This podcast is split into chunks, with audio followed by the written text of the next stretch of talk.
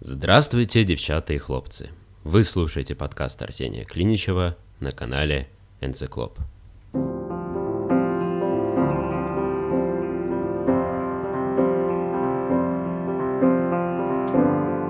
Что ж, первый выпуск подкаста получился очень интересным и не менее интересным были комментарии на него. Спасибо вам большое за ваши реакции, отзывы и ответы на те вопросы, которые я там озвучил. Я вернусь к некоторым комментариям, которые мне особенно приглянулись в конце этого выпуска. Мне кажется, что там есть что обсудить. Прежде всего, я хотел бы еще раз напомнить, что я в данном случае не являюсь наставником никаким и ни в коем случае не беру на себя какого-то роль, роль какого-то учителя, э, который вам должен рассказать, как жить. Я в данном случае просто э, рассказываю о каких-то своих наблюдениях, размышлениях, и где-то могу быть прав, где-то могу быть неправ, и все, что я говорю, это абсолютно открытые какие-то для обсуждения вещи. Я вас призываю к дискуссии, а если вы не хотите непосредственно участвовать в дискуссии, вы можете понаблюдать за ней в комментариях. У нас тут публика собралась очень хорошая, умная и интересная, так что будет действительно любопытно э, посмотреть за некоторыми вещами, понаблюдать за разными мнениями. И Раз уж я тут предлагаю свои наблюдения на ваш суд, то логично как раз озвучить некоторые из этих наблюдений. Э, то, что я сейчас буду вам зачитывать, это то, что я написал 18 марта 2020 года, в среду, э, озаглавив восстановим последовательность событий, потому что возникли определенные проблемы, которые потребовали от меня, скажем так, такого анализа и некоторого экскурса в события последних дней, чтобы понять, что со мной происходит, как я дошел до такого состояния и как можно предотвратить это впоследствии. Во вторник, 10 марта, э, вышло видео про Удмуртский, вторник и среда были для меня выходными, в четверг я собирал информацию для нового видео. В пятницу, 13 марта, была прогулка с другом по Москве, затем вечер с э, другом и другими нашими друзьями московскими. Эм, никакого алкоголя разошлись 2.30, э, полтретьего ночи, получается. Суббота, 14 марта, в 16.00 была консультация. До консультации я подбирал музыку для, собственно, подкаста. После абсолютный провал. Я ничего не делал продуктивного абсолютно, и как раз вот э, в субботу, 14 марта, я написал, что именно тогда я начал погружаться в пучину информации про коронавирус. В воскресенье, 15 марта, э, встреча с подругой, я не был бодрым ни до, ни после, ни во время прогулки. Понедельник, 16 марта, весь день провел дома, сознательно ограничивая потоки входящей информации. То есть я вообще не открывал там Яндекс Новости, по-моему, вообще ни разу не открывал Википедию, в общем, по полной пытался все ограничить, естественно, в социальные сети заходил по минимуму, отвечал только на те какие-то письма, которые ну, требовали ответа в тот день. Итог, эффект невелик. Вторник, 17 марта, смог написать план подкаста, ну, получается, первого выпуска, но не стал проводить саму запись, ибо совсем не было энергии. Вечером ходил на долгую прогулку. Я живу в Кунцево, я ходил через Крылатское, живописный мост, дошел до станции Хорошова. Во время прогулки под шум машин э, орал придумываемые на ходу песни, тогда казалось, что это помогает. Хотя по пути домой, и по пути домой действительно чувствовалось улучшение и большая ясность ума, но после возвращения домой я не занимался ничем осмысленным. В среду, 18 марта, я ходил в банк, гулял у реки, э, отложилось одно дело, которое было запланировано на среду по независящим от меня обстоятельствам.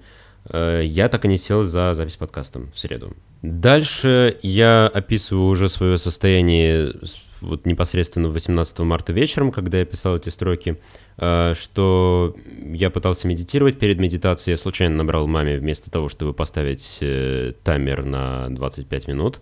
Под музыку попробовал перевести одну статью э, с финского, но все время, пока я читал эту статью и пока я переводил, мне было ощущение, будто я смотрю на текст сквозь туман. А на разбор грамматики более детальный порой просто не хватало концентрации. И это все привело меня к вопросу, как вернуть концентрацию. Я сначала э, разобрался конкретно вот в этих записях, подумал вообще, что произошло, как я довел себя до такого состояния, что у меня концентрация настолько снизилась страшно, что я не был в состоянии ничего толком сделать. И я понял, что я очень здорово, конечно, провалился в водоворот информации.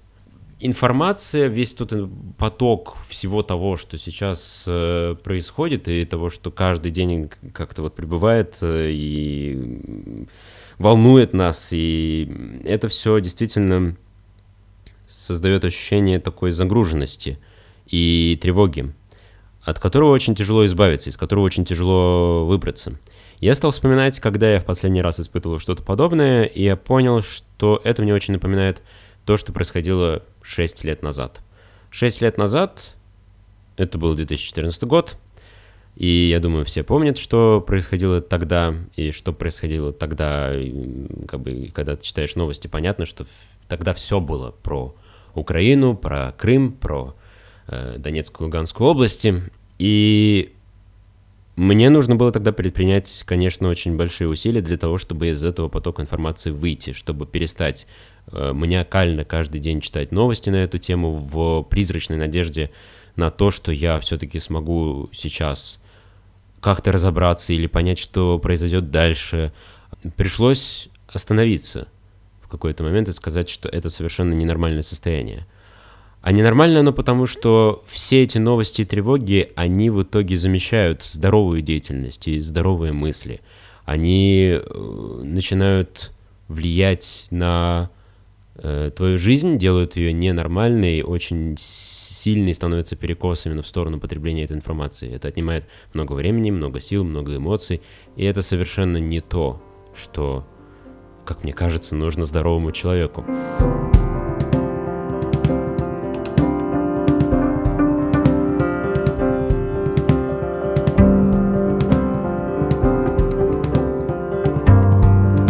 Я хочу поделиться теми выводами, к которым я пришел в 2014 году, когда вся эта история произошла. Первый вывод, наверное, самый важный, самый большой, и в некоторой степени, я так понимаю, что даже неплохо, что вся эта история случилась. Я после этого начал проверять источники информации, потому что я, естественно, смотрел российское телевидение, видел одну картинку, потом я переключался на украинские СМИ, видел другую картинку, Абсолютно. Я просто понимал, что, ну, нужно тут как-то использовать либо разные источники, либо выбирать что-то такое менее ангажированное в данном случае. Всегда следить за тем, кто владеет определенными средствами информации, чтобы не попадать в нелепые ситуации. Э, и в данном случае особенно внимательно относиться э, к таким медиа, которые охотятся за сенсациями, и на них вообще полагаться не стоит. Это, наверное, самая опасная вещь э, сейчас, особенно если ты живешь э, в Москве и как бы с минуты на минуту ждешь, когда, может быть, там все закроют, ведут тотальный карантин и вообще все станет э, очень странно. Как бы в данном случае не хочется же поддаваться панике. И очень тяжело это делать, когда ты просто открываешь какую-нибудь ленту новостей, периодически видишь какие-то заголовки, которые предсказывают, что вот, значит, завтра все вообще закроют. На самом деле ничего такого не случается пока что. Э, ограничения вводятся очень постепенно, и в данном случае надо просто смотреть все из официальных источников. Э, это же касается на самом деле и не только каких-то прям ну, новостных вещей, а э, вещей важных, которые, ну, в данном случае касаются, допустим, рекомендаций по тому, как избежать заболевания коронавирусом. Я смотрел одно британское шоу юмористическое, э, но как бы там в этом юмористическом шоу присутствовал определенный какой-то политический э, контекст, и там как раз ведущий сказал, что вот, знаете, 95% британцев получают информацию о том, как избежать заболевания коронавирусом и предотвратить его дальнейшее распространение, они получают эту информацию из ненадежных источников. И я после этого подумал, так, стоп, не, я должен поступить мудро. Я должен пойти на сайт Всемирной организации здравоохранения и почитать, что они пишут. И на это полагаться, и на это, э, и это как бы делать своей опорой в дальнейших своих действиях в этих вопросах, а не какие-то другие вещи, которые пишут непонятно кто. Второй момент, который мне показался важным вот именно после истории 2014 года, и который не сильно, конечно, работает сейчас, как оказалось. Надо смотреть, как я для себя понял, стоит смотреть на историю какую-то новостную после того, как она уже завершилась. То есть порой это просто может вытянуться в какой-то многосерийный фильм, за, который, за которым ты как-то следишь, э, и это высасывает у тебя энергию, занимает твое внимание, твои эмоции. А стоит ли это того? Порой это того не стоит. Порой гораздо лучше дождаться, когда все как-то утихомирится, вся эта ситуация, и потом уже оценить, что произошло, как бы взглянув в прошлое, а не тогда, когда все эти события развиваются и еще мало чего понятно. В принципе, я думал, что так в итоге получится с нынешней ситуацией, с коронавирусом, потому что я очень хорошо помню, как мы с друзьями в начале февраля смотрели фестиваль итальянской музыки Сан-Ремо. И тогда вообще вся эта история касалась вообще далекой и от нас, и от Италии. Как бы это все только вот к концу февраля стало все очень-очень плохо в Италии. А тогда как раз поступали самые-самые первые сообщения о том, что некоторые итальянцы там заразились, и я тогда, честно говоря, пропускал даже их мимо ушей. Потому что я понимал, что я просто пока вот не хочу втягиваться в эту историю. Что вот как раз вот это та самая история, что вот сейчас это начинается, я подожду, пока это все разовьется, пока это все закончится, и затем, когда закончится, я уже посмотрю, что произошло. Я помню, что тогда мы сидели э, с друзьями, и э, мой друг, который уже был как-то заинтересован в том, как развивается эта история, он меня спросил, что происходит, потому что тогда как раз э, проходил концерт э, Санремо, в середине концерта там был минутный выпуск новостей, где как раз говорилось о том, что вот, значит, первые там заразившиеся граждане Италии как раз вот и так далее. И я помню, что я просто тогда эту информацию пропустил мимо ушей, действительно. Он меня спросил просто, что говорится, ну, потому что я, я знаю итальянский, мол, я могу как-то перевести, рассказать, пересказать новостной выпуск. Ну вот, я просто тогда, э, я как-то, у меня с, у самого сознания выключилось в данный момент. Я понял, что не стоит сейчас на эту историю обращать внимание. Настолько все автоматически стало работать. Но потом это все добралось до нас. И в итоге уже получается, что приходится за этим как-то следить, и уже невозможно э, сделать так, что просто вот дождаться, когда это закончится, и только потом уже узнать, что произошло. Приходится работать с той информацией, которая поступает прямо сейчас, и как-то ее сортировать, и как-то фильтровать, потому что иначе это совершенно невозможно выдержать. И в данном случае моя стратегия такова. Я пытаюсь определить степень полезности информации для меня сейчас. Я понимаю, что да, вот эта история, она происходит у, у меня в моей стране, в моем городе. Я понимаю, что мне, соответственно, нужно знать какие-то распоряжения, которые делаются по России и по Москве. В некоторой степени мне нужно также быть в курсе абсолютно каких-то запущенных случаев. То есть мне для меня важно было узнать, почему так получилось, что в Италии все вышло очень страшно, э, чтобы понять э, как-то в какой момент вдруг у нас что-то идет не так. Э, если что, если это удастся как-то вообще определить. Понять, какие меры предпринимаются в других городах, чтобы понимать, к чему готовиться. Например, самое полезное, что для меня было в последнее время, я понял, что если ты хочешь, ну, например, выйти на пробежку во время карантина, то надо э, иметь при себе определенное заявление, распечатанное, которое указывает цель твоего выхода на улицу, чтобы если полиция тебя остановила, ты мог бы это заявление показать. Так это работает в Париже как я понял. Э, ну и в то же время еще тоже важно знать, что э, магазины продуктовые, они все равно будут открыты. Все равно можно будет в них зайти, там будут определенные режимы, но как бы не, не стоит паниковать и не стоит там покупать какие-то огромное количество э, каких-то продуктов в страхе дефицита. Понимая все это и держа это в голове, уже можно подготовиться и воспринимать реальность чуть более спокойно, вести себя чуть более умеренно, не предаваясь излишнему унынию и не предаваясь излишней панике. Вот, мне кажется, что пока у меня это получается.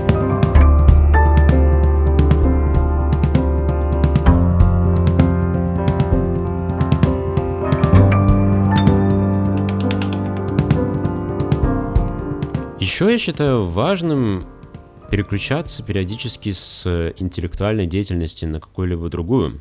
И это то, на самом деле, о чем я думал в последние несколько недель очень много, потому что я понял, что у меня даже отдых, он обычно какой-то очень интеллектуальный. Тот юмор, который мне нравится, он в основном словесный, там нужно считывать все эти словесные конструкции. А порой просто как бы и этот юмор уже не считывается, ты уже от него устаешь, и просто как бы тебе уже тяжело воспринимать слова, ты настолько устал, настолько перегружен, настолько твое сознание в тумане уже находится. И книги читать тоже тяжело, потому что книги, ну, в общем, в принципе, это некоторое расслабление, удовольствие, отвлечение, но там буквы, и порой это проблема, потому что ты настолько устал, что даже уже буквы для тебя э, становятся сложной задачей.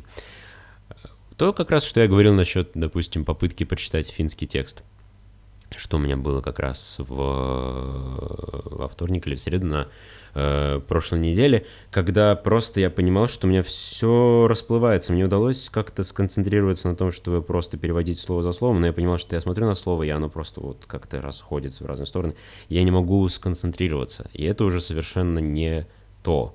Нужно как-то было с этим бороться, и нужно было придумывать какие-то вещи, которые позволят мне отдыхать, при этом отдыхать так, чтобы это была именно не интеллектуальная деятельность. Понятное дело, что в данном случае мне всегда очень хорошо помогают долгие прогулки. То, что я прошел из Кунцева в Крылатское и потом по живописному мосту к станции Хорошова, это не сильно исключение какое-то в плане Э, длительности прогулки, в плане расстояния, потому что действительно я довольно часто гуляю там, в среднем 13-15 километров, и это для меня деятельность очень расслабляющая, очень приятная, очень важная, потому что если в течение первого часа мозг чаще всего действительно все еще загружен и не в состоянии как-то э, отрешиться от проблем и взглянуть на них со стороны, то в течение там второго, третьего часа уже действительно начинается какой-то либо просто отдых, либо в итоге даже какое-то размышление на тему того, как можно свою жизнь улучшить, что сейчас идет не так и так далее. Какие-то здравые мысли в конце концов появляются, и это очень важно. Для меня в этом плане еще важными являются, конечно же, путешествия, потому что в путешествиях я гуляю очень долго, очень много, и я просто как раз э, здорово ощущаю, что в течение там первых 4-5 дней путешествия обычно я еще в каком-то напряжении и озадачен, и еще все бурлит в голове. Но потом все становится легче, легче и легче, и ты приезжаешь действительно, возвращаешься отдохнувшим. Э, оказалось, кстати, вот в попытке найти действительно какой-то неинтеллектуальный вид отдыха, я вдруг осознал, что я очень давно не слушал музыку просто так. Просто ради того, чтобы слушать музыку. Не в качестве фона для какого-то там встречи, посиделок с друзьями, и не в качестве фона для э, монтажа, там, для работы над сценарием и так далее, а просто сесть и вслушаться, и насладиться тембрами, насладиться ритмом, насладиться всем как бы чем тебя эта песня э, или эта музыкальная композиция очаровала в первую очередь, когда ты ее впервые услышал. Это вот действительно давно не было. Ну и, конечно, важный момент э, для меня лично — это медитация, э, но с ней я, конечно, некоторые моменты запустил и стал...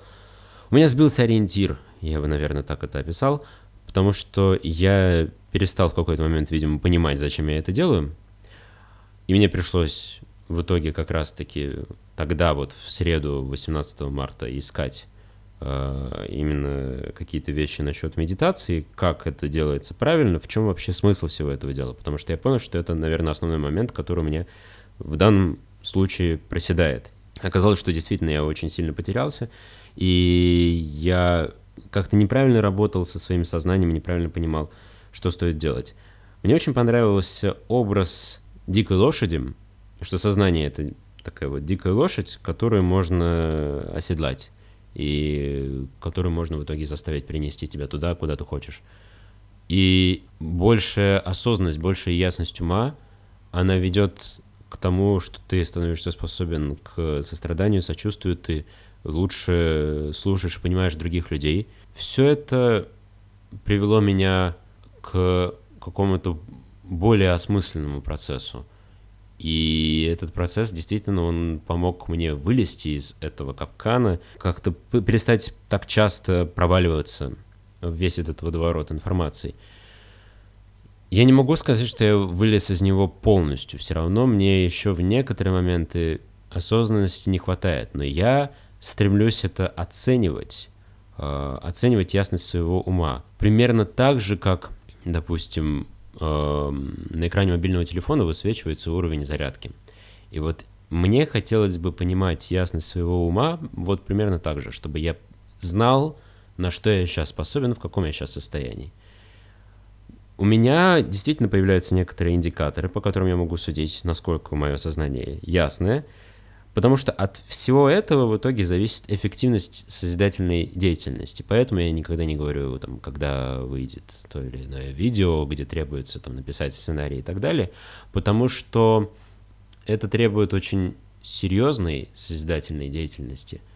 А как бы, моя работа оценивается не количеством времени, которое я на него затрачу, а именно тем, насколько хорошо я смог сконцентрироваться в определенный момент, насколько было ясно мое сознание и насколько это сознание в итоге смогло выдать интересные, хорошие, качественные объяснения.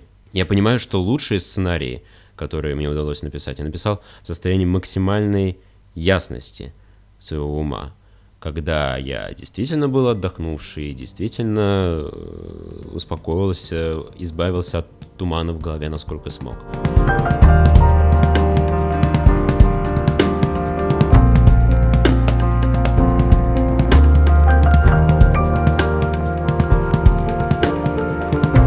Мне кажется, что осознанность и ясность ума — это, наверное, ключевой элемент в том, чтобы поддерживать такую информационную гигиену и не попадать в эти водовороты и капканы и вихри э, информационные, которые могут тебя отвлечь от всего остального.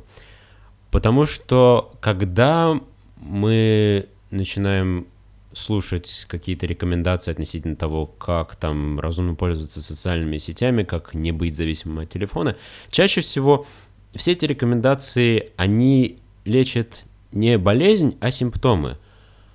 То есть все эти ограничения относительно того, сколько там стоит сидеть в мобильном телефоне, там, например, там, чтобы сделать все черно-белым, или там загнать иконки в какие-то папки, чтобы тяжело их было найти, это все не лечит болезнь, это не лечит вот этот самый инфоголизм.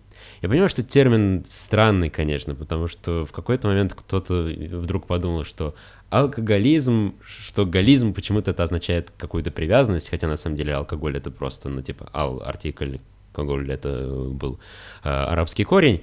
Кто-то это расщепил по-своему, подумал, что алкоголизм, значит, гализм будет отвечать у нас за привязанность, и поэтому вдруг у нас появляется и трудоголизм, и шопоголизм.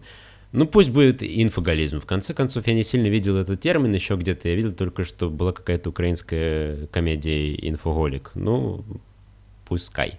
Э, но суть в том, что надо понимать, что есть вот эта привязанность к тому, чтобы впадать в такие потоки информации, на них подседать, чтобы вот возникала эта ломка, чтобы вот были все те признаки реальной какой-то зависимости. Есть эта зависимость. Нужно просто понимать, как с ней бороться, принять, что она есть у тебя, и, видимо, дальше как-то с ней э, разбираться. И в данном случае для меня ключом к работой с этой зависимостью является именно большая осознанность, когда каждый раз, когда я понимаю, зачем я захожу, условно говоря, в Инстаграм, я понимаю, зачем я захожу в Инстаграм, что я хочу там найти, как бы ради чего я это делаю. А если же это все происходит неосознанно, когда, ой, я вообще забыл, как я там оказался, ну, тут ничего не поможет. Ты все равно будешь находить какие-то пути, не в Инстаграме, так еще где-то, чтобы попасть туда, чтобы найти удовлетворение э, для своей вот этой зависимости. Поэтому мне кажется важным, что стоит как-то работать со своей осознанностью и э, только тогда уже это будет действительно лечение болезни, а не симптомов. И на самом деле нужно понимать, что вот эта наша потребность в информации, в общем-то, она как бы и логична, она следует из, наверное, каких-то первобытных инстинктов, вроде инстинкта самосохранения, когда мы просто понимаем, что нам нужно знать о мире больше, чтобы выжить. Но Просто порой этот инстинкт самосохранения работает очень странно, потому что, казалось бы, продолжением всего этого дела логичным является даже то, что ты там в 3 часа ночи в Википедии читаешь какие-то статьи про острова у берегов Антарктиды. Но как бы насколько это на самом деле соответствует твоим задачам выживания, сложно сказать. Скорее всего, не сильно. Я понимаю, что там, допустим, те видео, которые я делаю, я просто думал, как бы в чем ценность моей деятельности для общества. Э, те видео, которые я делаю, это тоже чаще всего не какая-то практическая информация, а просто удовлетворение любопытства, удовлетворение вот этого какого-то первобытного инстинкта, который зашел слишком далеко и слишком странно, обрел вот такую вот странную форму, что нам почему-то порой важно и интересно знать вот эти вещи — а, понятно, что это, в общем, тут есть некоторое обоснование, даже разумное, того, зачем это все нужно. Потому что мир очень глобализованный был до последнего времени. А, и важно было знать, что происходит в других частях э, света, потому что мы там путешествовали, мы общались с разными людьми, до сих пор общаемся, к счастью, благодаря тому, что есть интернет. А, и важно было понимать какие-то, ну, шире стал круг нашего общения, можно так сказать.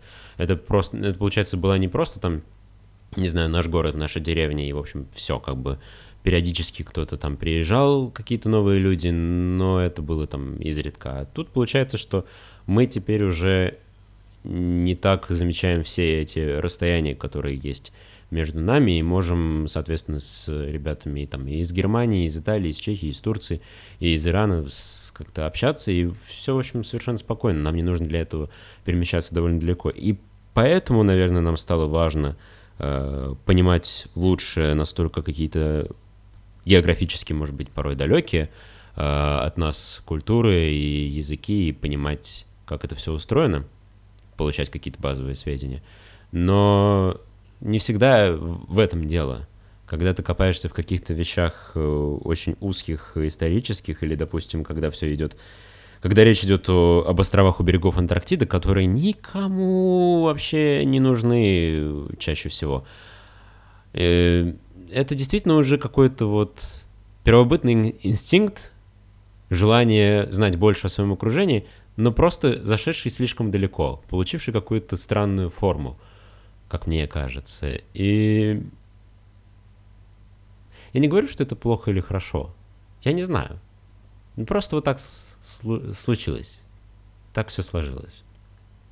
Ну, просто можно с этим жить и радоваться этому, радоваться тому, что а, вот эта информация, вот это наполнение мозга информацией именно такого рода, оно может принести радость и счастье. А в такие времена, как сейчас, я думаю, важно находить такие вещи, которые способны наполнить нас какими-то положительными эмоциями. Что, в принципе, важно это делать. Ну, вот. Но просто сейчас это все стало как-то более очевидно.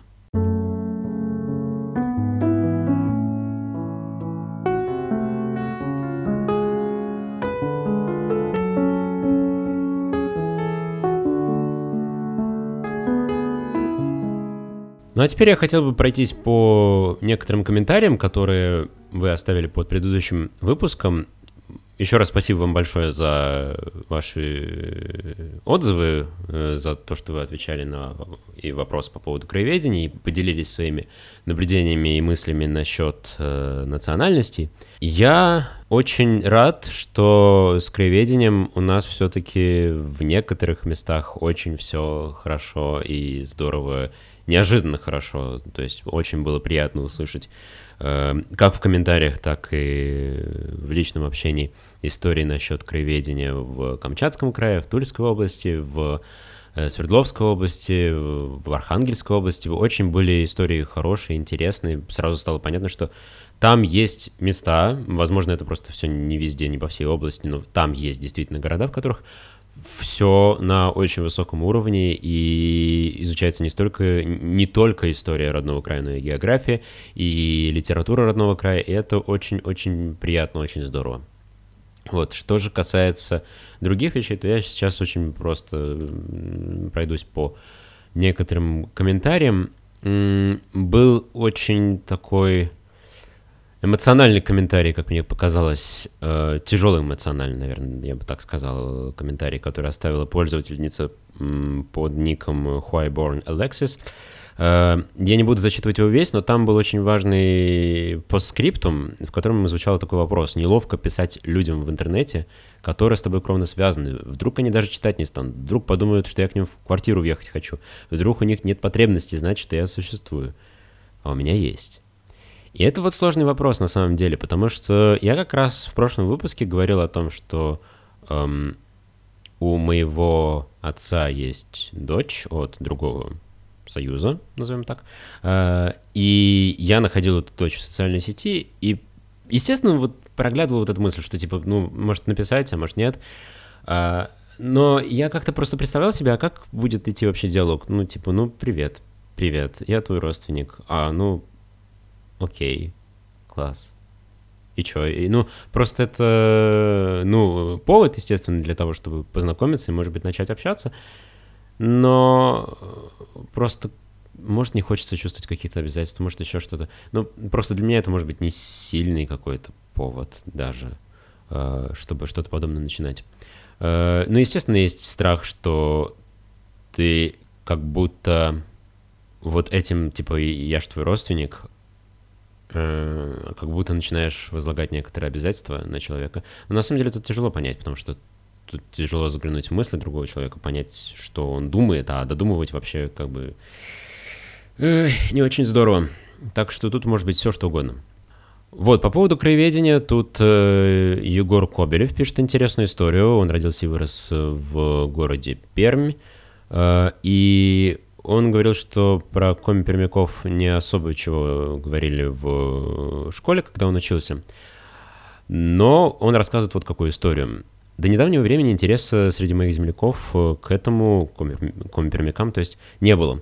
Удивишься, помогла игра для мобильных устройств, также есть и в Steam. Я работаю в сфере IT. Несколько лет назад среди моего круга общения внезапно вспыхнул интерес к этнографии коми-пермяков. Все спрашивали друг у друга, а ты играл в Mooseman? Ответ «нет» тут же заканчивался установкой игры на мобильник. Если коротко, это игра-бродилка, повествующая о путешествии шамана по мирам коми-пермяцкого мифа. Она просто нереально красивая, стильная и увлекательная. Сейчас лично я и несколько моих товарищей до сих пор обсуждаем тему малого народа, не раз ездили в округ. Походили по деревням, посетили музей. Школа не смогла достучаться до того, до чего смогла игра. Установи, поиграй, прочувствуй. Лозунг в конце как будто, не знаю, как на Олимпийских играх, как-то э, жаркие зимние твои. Э, очень приятно, конечно, видеть э, такой интерес, и я понимаю, что именно это и способствует, когда ты просто обращаешься к эм, культуре народа определенного как-то по-взрослому, как-то вот не попытка какого-то детского сюсюкания и обсуждения с позиции, ну вот как это обычно в учебниках излагается, когда просто вот вы, мы на вас вываливаем знания, а вы дальше делаете с ними что хотите. Естественно, дети ничего не будут делать. А вот если их завлечь именно в эту игру и показать, что это, в общем-то, очень прикольно, что это вот такой какой-то квест из этого может получаться, Э, бродилки вообще же они замечательные на самом деле, и они позволяют очень много чего понять и э, узнать в реальной жизни, если какие-то квесты есть. То есть я очень люблю какие-то городские квесты, городское ориентирование. К сожалению, из-за сложившейся ситуации очень много чего сейчас поотменялось и переносилось, вроде там «Бегущего города» и «Следопыта», но, в принципе, мне это очень нравится. Uh, ну и в виртуальном мире, если просто нет возможности как бы в реальности поучаствовать, то это тоже здорово, тем более, что это получается активное взаимодействие с э, культурой, а не, опять же, пассивное. А, Так, какие у нас тут еще были истории? Вот пишет Решат Ахметов. Чисто мое мнение, самоидентификация каждого народа, его самосознание и знание культуры — это здорово, но вот невозможность его получения в детстве ведет к безразличию и вырождению в будущем. Хорошо это или плохо, решает каждый сам за себя. Хотя кто не получил все это с детства, им как-то ну боком, что ли, так как ценности и интересы совсем другие. А, сложная история, я как-то до сих пор не могу свое собственное мнение насчет вот а, этого комментария сформулировать, потому что, ну, как-то я чувствую, что мне все российское так или иначе близко, и, наверное, все-таки элементы какой-то русской культуры, они тоже э, близки, но как-то не ощущается, что там, допустим, ну, хотя, нет, наверное, русская культура, да, она все-таки все равно оказывается ближе в итоге. Это тоже тяжелый вопрос, потому что русская культура вроде бы да, но с другой стороны украинская, вообще какая-то общая славянская. Я всю эту неделю слушал какие-то, какой-то, не знаю, залихватский, славянский, залихватский народно-забавный рок. Вот, и я понимал, что это что-то очень близкое и милое мне. И это было из самых разных концов славянского мира, и мне это нравилось. Э, делает ли это меня русским, делает ли это меня панславистом, я не знаю. Вот, дальше пишет Эльсар Саррель. Пишет, я сам смешанный кыргыз-казах. С одной стороны, когда меня спрашивают, откуда я, сложно отвечать, так как я принадлежу обеим странам. Но есть и плюсы знания обе- обоих языков, и вероятность найти в другой стране, так сказать, своего немного выше. И вот это хитрый момент, потому что действительно получается, э, ты-то, может быть, как бы, не, не знаю, я про себя там не сильно считаю этот вопрос национальности каким-то важным, но это может помочь действительно найти своих потом где-то для тех, ну, получается, когда ты встречаешься с теми людьми, для которых вопрос национальности становится важным. А тут получается две национальности, и ты становишься своим для двух народов. Это, в общем, э, довольно занятная история. А, вот, Дмитрий Ковалевский написал, что в, Подмосковье, оказывается, есть еще Федоскина, там промыслы шкатулок и лаковой миниатюры, то есть помимо Гжели и Жостова, есть еще Федоскина. Я про это вообще не знал, а Федоскина, в принципе, тоже не так уж прямо и далеко, то есть это, ну, тоже Мытищинский район, но это же ближе к Лобне, а в Лобне я был, и, в принципе, это не сильно далеко от Химок. Во время своих длинных прогулок я, в общем-то, до Лобни пешком от дома своего доходил э, в свое время. Так что, да, приятно, интересно. Спасибо еще раз большое за то, что просветили в этом плане. Дальше пишет э, Димас Квасков, э, пишет следующее. Сейчас думаю, правильно ли говорить, что ты россиянин, если ты точно знаешь, что татарин? Не теряется ли эта идентичность, история семьи, своего рода уникальность при описании себя настолько объемным словом? Если каждый из 147 миллионов будет просто россиянином, а не явенком, удмуртом, мантией и так далее, то слишком быстро все обезличится. Не будет национальных меньшинств, которые издревле создавали свою культуру, язык и историю. Я согласен с этим потому что легче ощущать, возможно, какую-то э, малую идентичность, наверное, как-то принадлежность к чему-то маленькому, ну, такому объятному. То есть то, как раз, о чем я говорил уже в контексте скорее краеведения, когда ты просто ощущаешь, э, что является твоей малой родиной, и через это ощущение выстраиваешь свое отношение к чему-то большему. Вот здесь та же история. Легче ощущать, эм, мне, например, было бы, наверное, если бы русский большой этнос, он делился бы на какие-то вот маленькие, ну, не знаю, племена, не племена, рода, не роды, в общем, что-то вот такое, а, чтобы можно было как-то соотнести себя с какой-то вот, ну, такой маленькой вполне какой-то умещающейся в сознании группой людей. Но, э, как бы, я думаю, с русскими действительно это все тяжело э, сделать, а вот с народами поменьше это все гораздо легче, гораздо легче эту идентичность ощущать, мне так кажется. Пользователь под ником RT написал довольно интересный комментарий про разную информационную среду, Беларусь и Россия, например. Не соглашусь, русская комьюнити очень большое и влиятельное. Украинцы, белорусы и многие другие тоже, наверное, следили за событиями в России. Наверное, это происходит сейчас, раньше, когда не так был развит интернет, наверное, да, в разных подсоветских странах была разная информационная среда.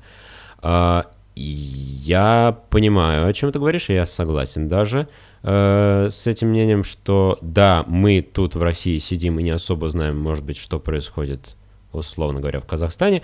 Вот так получилось, что мы неожиданно там, может быть, особенно там старшее поколение, которое много смотрит телевизор, оно, может быть, очень хорошо знает, что происходит на территории Украины. Э, вот, потому что понятно, почему с 2014 года у нас как-то все странно развернулось, но, э, но я просто понимаю, что это работает действительно скорее в одну сторону чаще всего, что э, как бы мы, россияне, не втянуты в, белору... в белорусский контекст, но белорусы, оказывается, втянуты э, в российский контекст.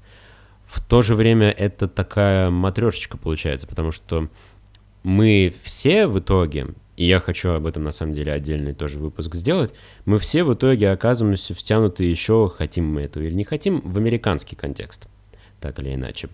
А, и но при этом американцы не втянуты там, в наш контекст, совершенно точно. Вот, так что это, да, тема интересная, я говорю, как-нибудь э, в следующий раз обязательно хочется вот на эту тему поговорить, насчет вот именно такой вложенности контекстов. Э, довольно интересная история. Пишет Кирилл Браун. У него очень интересная теория, мне реально как-то она приглянулась. Арсений, слушай, а что если брать не один из признаков язык, национальность, культурный фон и так далее, а целую совокупность? И что если не брать ультим... ультимативную планку свой-чужой, а как-то проводить градацию от совсем близкого до совсем незнакомого? То есть я не оставляю только россиян с одной стороны и белорусов, украинцев, прибалтов, казахов, немцев, французов, японцев, африканцев с другой стороны а произвожу градацию. Условно, допустим, что я чистокровный русский, россиянин, говорю на русском, хотя это не так. Русские россияне, говорящие на русском, мне ближе всего. Далее просто россияне, говорящие на русском, далее просто русские, потом восточные славяне, следом прибалты и среднеазиаты, с кавказцами, не россиянами и так далее. А, мне эта классификация показалась очень интересной, потому что, во-первых, вместо планки свой-чужой уже есть планка скорее привычный-непривычный. Она как-то убирает вот этот момент, что раз чужой, то значит, как бы с ним не получится каких-то хороших отношений. Она убирает вот этот вот контекст. Э, привычный, непривычный, близкий, далекий. Это действительно нормально, это мне понравилось. Плюс э, в данном случае возникает действительно градация, ты понимаешь, что какие-то культуры тебе более родные, более привычные, более понятные, э, и это совершенно нормально. Понятно, что там какие-то славянские культуры, в принципе, они чаще всего логичнее и понятнее нам, чем, допустим, китайская культура, например. Э, вот. И, но, но, тут еще какой важный момент есть. Вот всю эту градацию, всю эту систему, схему, ее можно менять в течение жизни, то есть она сама меняется на самом деле в течение жизни, по мере того, как ты начинаешь погружаться и интересоваться какими-то другими культурами. Потому что я, например, очень хорошо понимаю, что э, 10-11 лет назад, когда я начинал учить турецкий язык, я начал как раз подтягивать к себе вот во всей этой градации турецкую культуру. И для меня турки стали восприниматься в этой градации как такие более привычные какие-то ребята. И за ними, соответственно, начали подтягиваться некоторые другие вещи. То есть и мусульманская культура перестала казаться такой далекой, как она казалась до этого. И культура других тюркских, тюркских народов перестала казаться такой далекой, как казалось до этого. То есть все как-то вот так вот потянулось. Когда был арабский за месяц, я очень здорово, кстати, вот почувствовал вот эту историю, что когда ты втягиваешься в контекст э, арабского мира, для тебя он становится постепенно при погружении все более и более понятным, близким. И такие страны, как, допустим, Сомали и Мавритания, которые находятся на окраине арабского мира, они становятся уже не какими-то совсем чужими странами, не какими-то совсем далекими, а они становятся, скажем так, вот каким-то рубежом э, осознаваемого, понятного тебе мира. И вот это было очень интересное ощущение, как раз вот тогда, когда был арабский за месяц, вот очень здорово это поймал, и мне это очень сильно понравилось. И последний комментарий, который мне э, как-то было бы интересно прочитать. Иван Владимиров его оставил, он пишет. «Арсений, вы самый обычный городской русский, по моему мнению потому как никакой чистокровности нет нигде и никогда. Общая российская же идентичность в вашем русском подмосковном сознании смешивается с русской, потому что малые народы в их городском изводе, татары, евреи, чуваши, мордва, натерты в мелкую стружку и примешаны к русскому социуму до состояния неотличимости, а их все еще наличествующая идентичность – некий атовизм. Ударные темпы этнической ассимиляции, фиксируемыми переписями, это подтверждают. Совершенно очевидно, что у вас нет ничего общего с вашими сверстниками, сельскими тывинцами или чеченцами, кроме одинаковых паспортов. Там другой контекст, другие ценности, другое все. Никого не хочу обидеть или оскорбить, но вот так русские устроены. В мире, где 4 миллиона норвежцев веками не могут придумать всем понятный норвежский язык, русские имеют потрясающее единое лингвистическое и культурное пространство, которое почти не оставляет шансов на свою современность малым народам. Даже 5-миллионные татары еле держатся, чего уж про других. Мне этот комментарий действительно понравился, потому что я не посмотрел при вот определении себя как россиянина на то, что действительно существуют не ассимилировавшиеся и живущие чаще всего в сельской местности представители разных народов э, России. В частности, я как раз э, на прошлой неделе смотрел на Розамасе серию видео про Ямал. Ну, конкретно про жителей Ямалов, про, про жителей Ямала, про немцев. И я понимал, что культура немцев, которая там описывается, их обычаи, то, как они вообще, какая у них жизнь, это очень сильно отличается от того, как живу я. И поэтому тут, в принципе, вот это разделение насчет того, городской или сельский, ассимилированный, не ассимилированный, оно становится действительно логичным. И, и как бы эта ассимиляция в итоге всех остальных народов, она уже стирает все эти различия, и ты становишься каким-то просто глобализованным каким-то товарищем, который живет, ну, как вот живут все люди там в глобализованном э, мире в городских сообществах. И в городских сообществах уже просто... Ну, вот эта вся история, она стирается э, насчет народов э, и насчет того, кто какого происхождения. Так что да, понимаю, да, признаю, что тут э, как бы немножко не моя... Ну, моя была недоработка в данном случае моего какого-то определения себя как россиянина. Вот, так что получается, что в итоге после э, всех этих обсуждений, ну, пока я еще не вынес для себя какое-то решение относительно того, как же тогда себя определять, потому что э, появились некоторые новые раз... мысли на эту, на эту тему, и стало понятно, что еще стоит над этим подумать, за что вам огромное-преогромное спасибо. На этом, я думаю, мы закончим на сегодня. Спасибо вам большое э, за внимание. Буду ждать ваших э, умных и интересных комментариев. Ну и до встречи.